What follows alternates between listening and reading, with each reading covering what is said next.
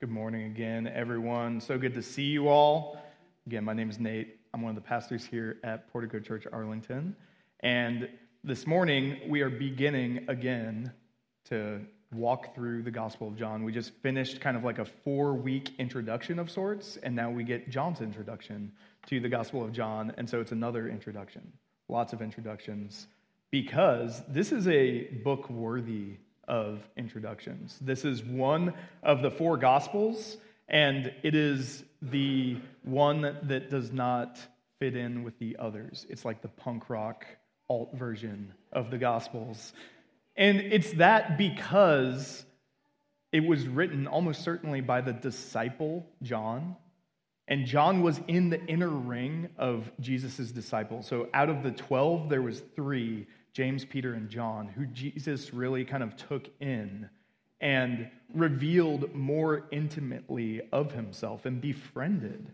And so John has a unique perspective because of that relationship, but then also the timing that this gospel was written in offers a unique relationship because it was the last gospel written chronologically.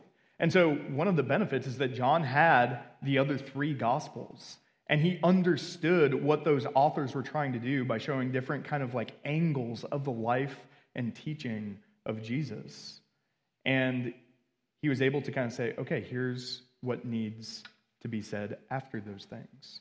And so he fills in a lot of the gaps in the fullness that the other gospels left, not because they're incomplete of themselves, but just because Jesus, the focus of the gospels, the subject of the biographies is such a complex and important figure that it requires all four of them to actually get a full picture of who he was and what he did.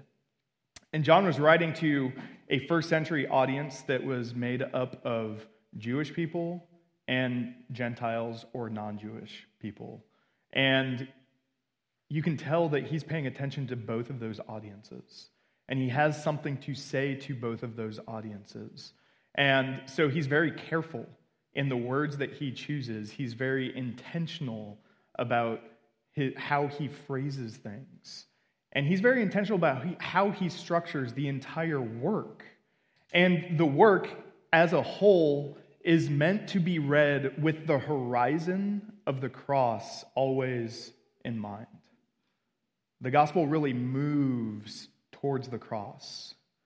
And it's structured with miracles and signs and periods of Jesus teaching and explaining the miracles and the signs.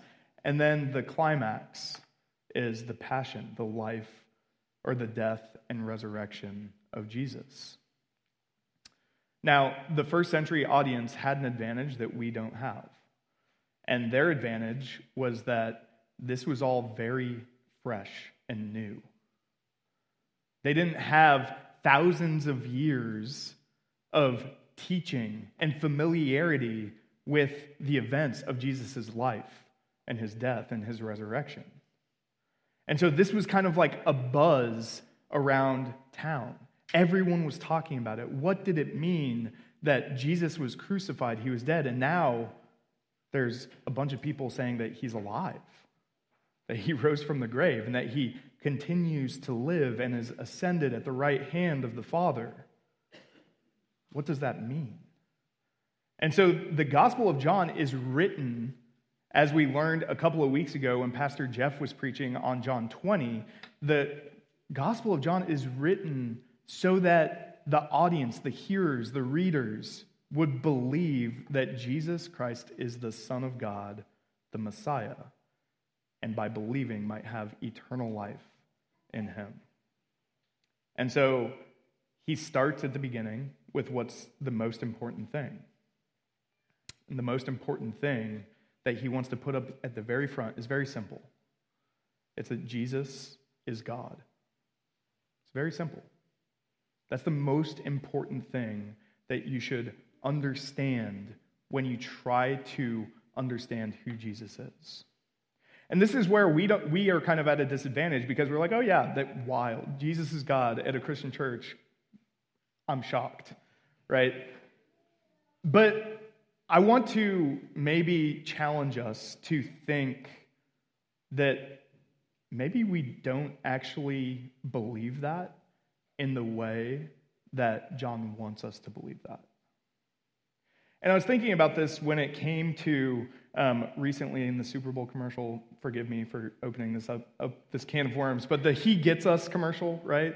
This has kind of created a little bit of controversy um, in certain areas of the interwebs, um, and I'm not going to dive into all of that. But it just got me thinking and reflecting. Like, we're talking more about the commercial and what it says about culture, or society, and what we should probably be talking more about is who it is that gets us. Who is the one that's portrayed as getting us? And why does it matter that he gets us? Why does it matter? And so I would say that John, the Gospel of John, and this first just two verses answers that question of who it is and why it matters.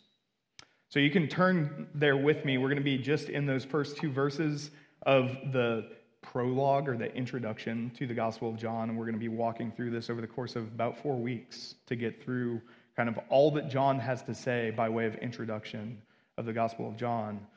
And um, if you're not familiar with where that is in the Bible, you can just turn to the index and find it. But it's the last of the Gospels. It's probably like five sixths of the way through your Bible, so it's towards the back in the New Testament. And this is John 1, verses 1 and 2. In the beginning was the Word, and the Word was with God, and the Word was God. He was in the beginning with God. Please pray with me. Father, we thank you for your word. We know that apart from it, we have no hope of knowing you. And Lord, that you don't just give us your word and leave us to our own devices, but you have also given of your spirit to open up our eyes, to open up our minds, to bring conviction in our hearts. And so, God, we ask that you would work through your word and by your spirit that we might be moved to treasure you, that we might see the depths of who you are as you have revealed yourself to us. We pray all of this in Jesus' name. Amen. In the beginning was the Word, and the Word was with God, and the Word was God. He was in the beginning with God. It's a mouthful. It's so simple that it just blows our minds when you actually slow down to think and read and meditate on what is contained here. And so we're going to try and slow it down a little bit and just break it up into the words that John chooses to use. So, first, we're going to look at the word. Word. The word, word. That's what we're going to look at first. And then, second, what does it mean when he says God and with God? And then finally, in the beginning. So those are kind of the three basic categories that you have to have a grasp of in order to start understanding what John is trying to communicate here with us this morning. So, first, we're going to start with his decision to use that word, word, as a way of describing Jesus. Now, you have to remember that original hearers or readers of this gospel would have maybe an inkling that this gospel was about Jesus of Nazareth, but we just know it and we assume it. And so we kind of blow right past maybe the significance of John using this word to describe who was in the beginning and who was God and who was with God. And word is the Greek word logos. So it's one of the Greek words that most people, if you've been around a church for a while, you've probably heard it before. It's the original, logos is the original word that John used to describe what we translate as word. And it had a significance to both a Jewish audience and it had a significance to a Gentile or a Greek audience. And those different significances are actually complementary They fill out everything that John is trying to convey by describing this person as Word, as the Word. And so, in kind of a Jewish framework, in a Hebrew way of thinking, the Word is a revelation of God's will. God is a God who speaks in the Old Testament. So the Word, God's Word, is a revelation of who God is and what He wants to have happen in His world. And as it does that, it also expresses God's power. Because nowhere in the Old Testament, when God speaks, does what he speaks not come to pass. So, in other words, what God says happens. And you can think of kind of the context that John is wanting us to access here. In the beginning was Genesis 1 1, the first words of the Bible. In the beginning. God created the heavens and the earth. How did he do that? Speaking. His power was contained in his voice. And so there's this self revelation of God's will that there would be something rather than nothing, and a revelation of his power that he was able to make something out of nothing. And so that's kind of the Jewish background of the word. Now, the Greek background is similar, but it's a little bit different. So, in Greek thought, in their philosophy, they love to think about things. What they would do is they would create these abstractions, they would create these principles that they saw as kind of governing the existence of all things, including their gods. And so, one of these principles, these abstract ideas, was the logos, the logic, the ordering principle of everything that is. So these Greek philosophers were able to kind of look at the world and they said, okay, there's an order, there's a structure, there's a reason, there's an intelligence behind all of this. And they called that thing, if you can call it a thing, it's not really a thing, that idea, the Logos. And John's aware of that. It's this principle of order. But there's also a universal background to the word. It's human at its most basic level. John is being so gentle and careful that every single person can grasp what he's saying because every single person understands what it is to talk, to have words. And I think when we understand it from this perspective is when we really start to plumb the depths of what John is communicating here. Because we know that we have words. Where do we have them? Well, internally.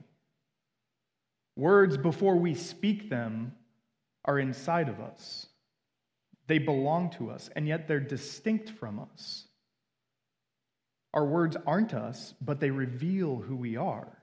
You can't know someone unless they reveal themselves through words. And so there's an analogy here that John is developing to help us understand who it is that was in the beginning. And it's this one who was the Word. Whose Word? The Word of God. So it's this one who was dwelling with God before anything existed who is so close to God that he's identified with his very word.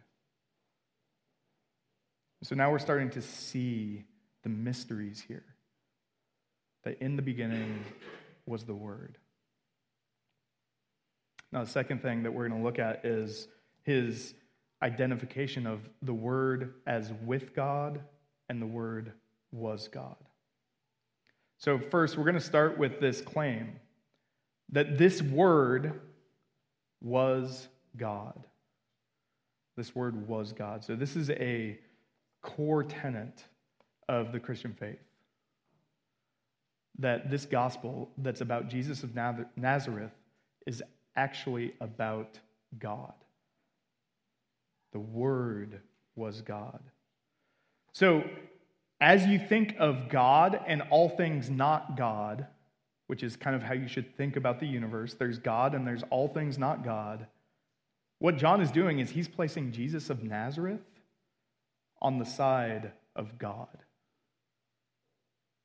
So, the creator and creature distinction, we're talking now, this gospel, it's about the creator, not the creature. This means that Jesus, even though in his flesh, as he walked and lived in a human body, that human body was created by God. He had a pre existing existence as the eternal Son, very God of very God. It means that as God, Jesus shares fully in all that is attributable to the Godhead. His substance is the same as God the Father. He's equal in power and in glory, as the Westminster Larger Confession states it. There are three persons within this Godhead, and yet there is one God. Yeah, so now we're in over our heads. We don't understand all of how that can be true, and that's because God is transcendent. But that's very clearly what John intends to be communicating. And I want to speak really quickly about um, alternate interpretations of this, because maybe you've come into, you know, into some proximity to these as people come to your door and knock on your door, and they want to tell you about God. And you're like, oh, this is this is good. But then as you get into it, you realize that they see Jesus as someone who was created, a very highly created, firstborn of all creation, even, but created nonetheless. That the Son of God is not himself Yahweh God. And they'll go to this verse because they know that this is one of the clearest points in all of the Bible that explicitly says that Jesus is God. And they'll say, well, it's missing the definite article. And this is getting into the weeds of Greek grammar. I'm not going to bore you with that.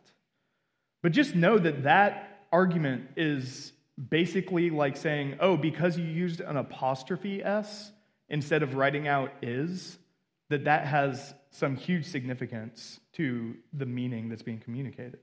It's like, no, that was just a common way of expressing things. And in fact, leaving off the definite article, so the definite article basically says this is not a God, this is the God. There's no the in the original text. But leaving it off, John is drawing attention to the fact that the Word is God.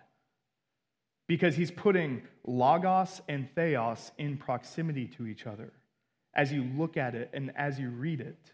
Word, God, they're right next to each other. And so, actually, what John's trying to do is he's trying to show you that the Word is God, not a God of many, but the one true God. The Word is God. And then the Word was with God. The Word was with God. So the Word is God, and now the Word was with God. This is confusing, isn't it?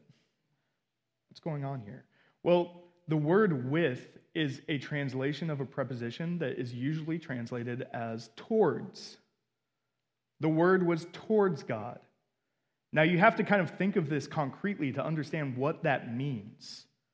When you consider two separate entities and you see them and they're facing each other and they're staying with each other, there's a withness and a towardsness of those two things.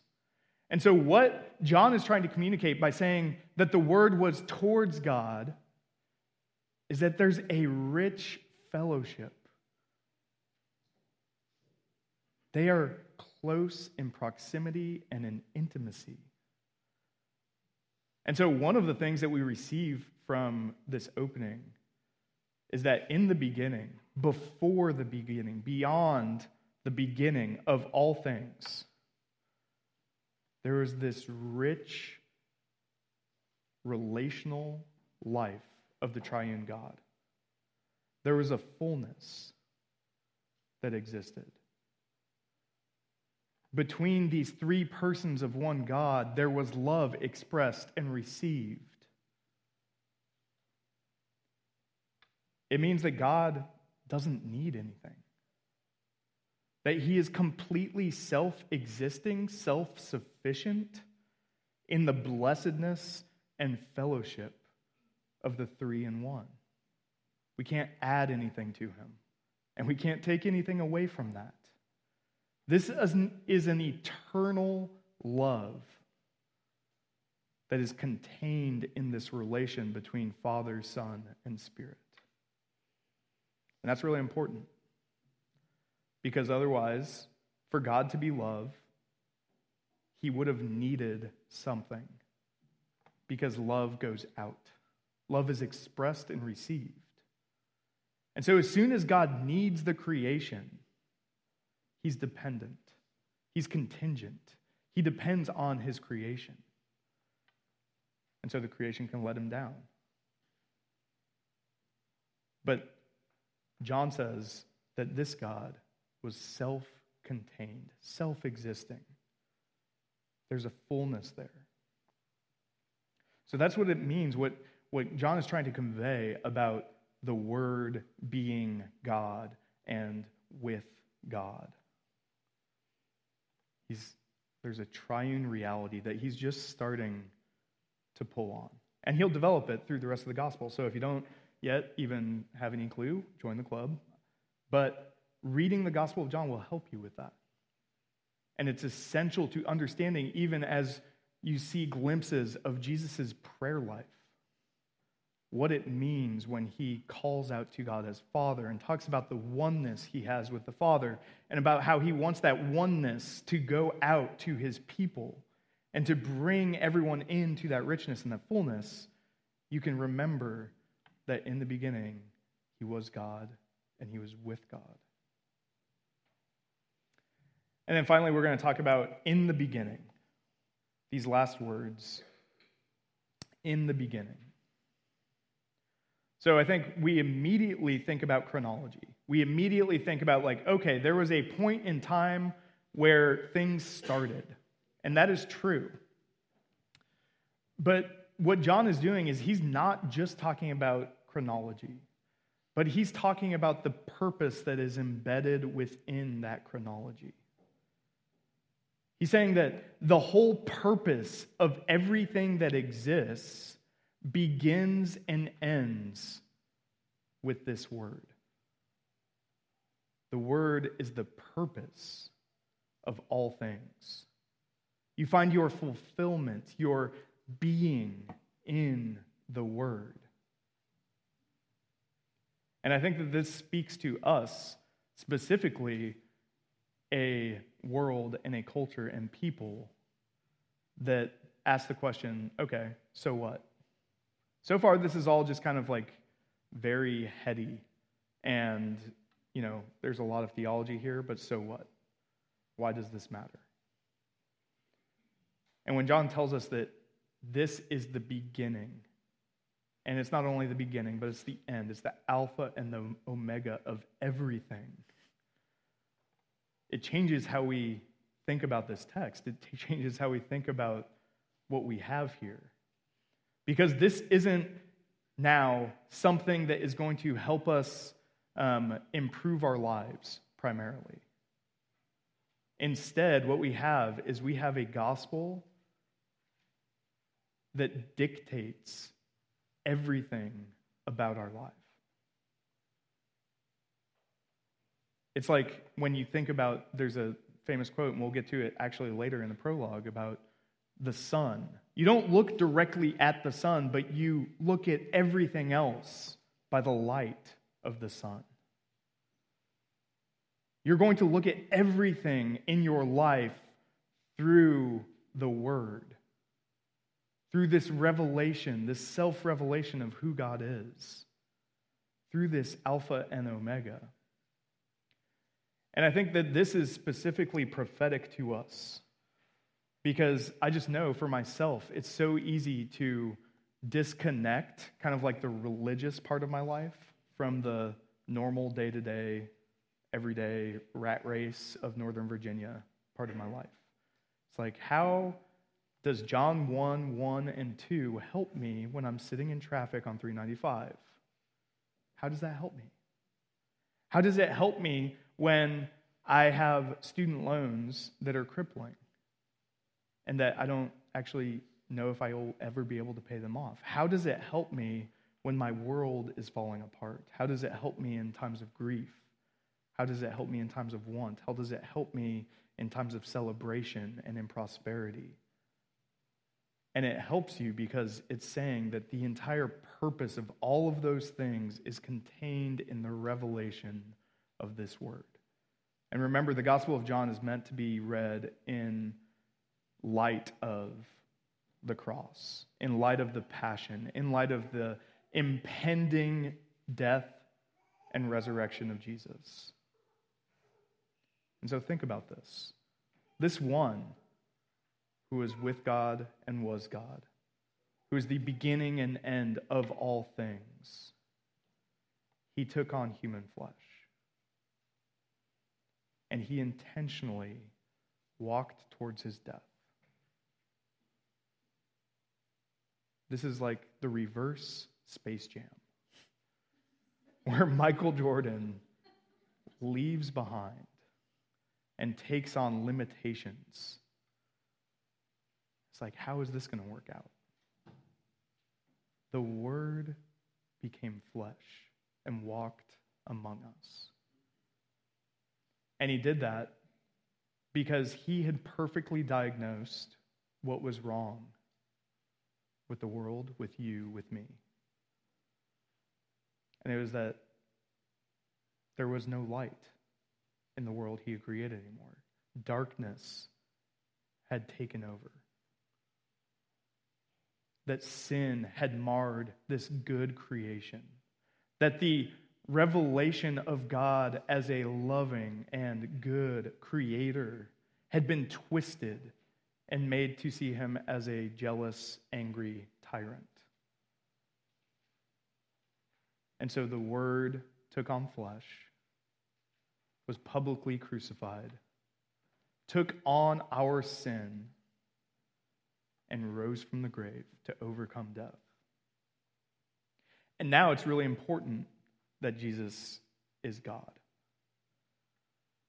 Because if he is your sacrifice, if he is the one that stands in your place for all of the sin that you have ever committed, for every single evil thought, word, deed, every missed opportunity to obey God, if he is your substitute for the just punishment that a righteous, all knowing, all powerful God owes for that, then he has to be God. If he's just an angel, he can't cover your sin. If he's just the highest created being, he can't cover the depth of sin. The sacrifice isn't worth enough.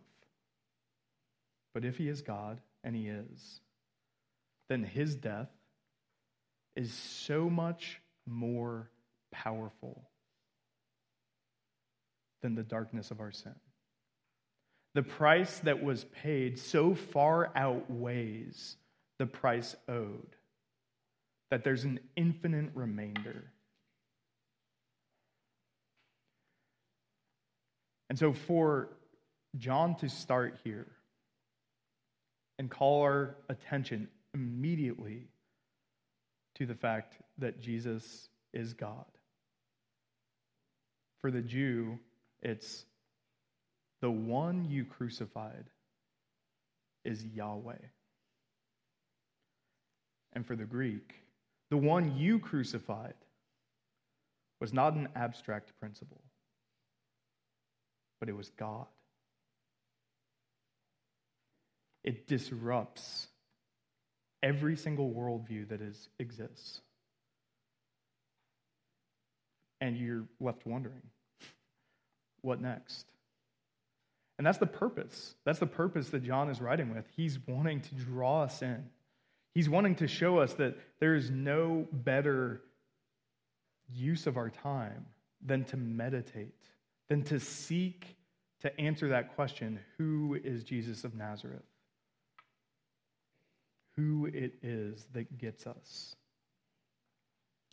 So much so that without it, we're hopeless. So even if you invested early on in Amazon, but you don't know and trust this word, you have nothing. And even if you have a great marriage, a great family, great kids, the perfect life that you've always wanted, but you don't know and trust this word, you have nothing. If you have great physical and mental health, you're in the best shape of your life, you're happy, you're fulfilled, and you don't know and trust this word, you have nothing. But if you don't have a single cent to your name and all you have is debt, but you know and trust this word, you have everything. If you have a marriage that's fallen apart and a family that's fractured and at war with each other, but you know and you trust this word, you have everything. And if you are filled with sickness and illness, and your mind is a torture chamber for your soul, but you know this word and you trust this word, you have everything. Because in the beginning was the Word. The Word was with God, the Word was God. He was in the beginning with God. And all that we can see, all that we get distracted with, all that we wish we had, all that we abandon God for, it's going to fade like the flower. And our lives are going to wither like grass. But this word, the word that was in the beginning, will stand forever. Please pray with me. Father, it is um, such a privilege to have your word opened up to us by your Spirit. That these simple truths open up our minds and help us to consider the depths of who you are that we'll never come to the ends of, Lord. And so, God, I ask that as we enter into this time of meditating and thinking and getting to know your Son through this gospel, I ask that you would help us, Lord, that you would help us to treasure your word.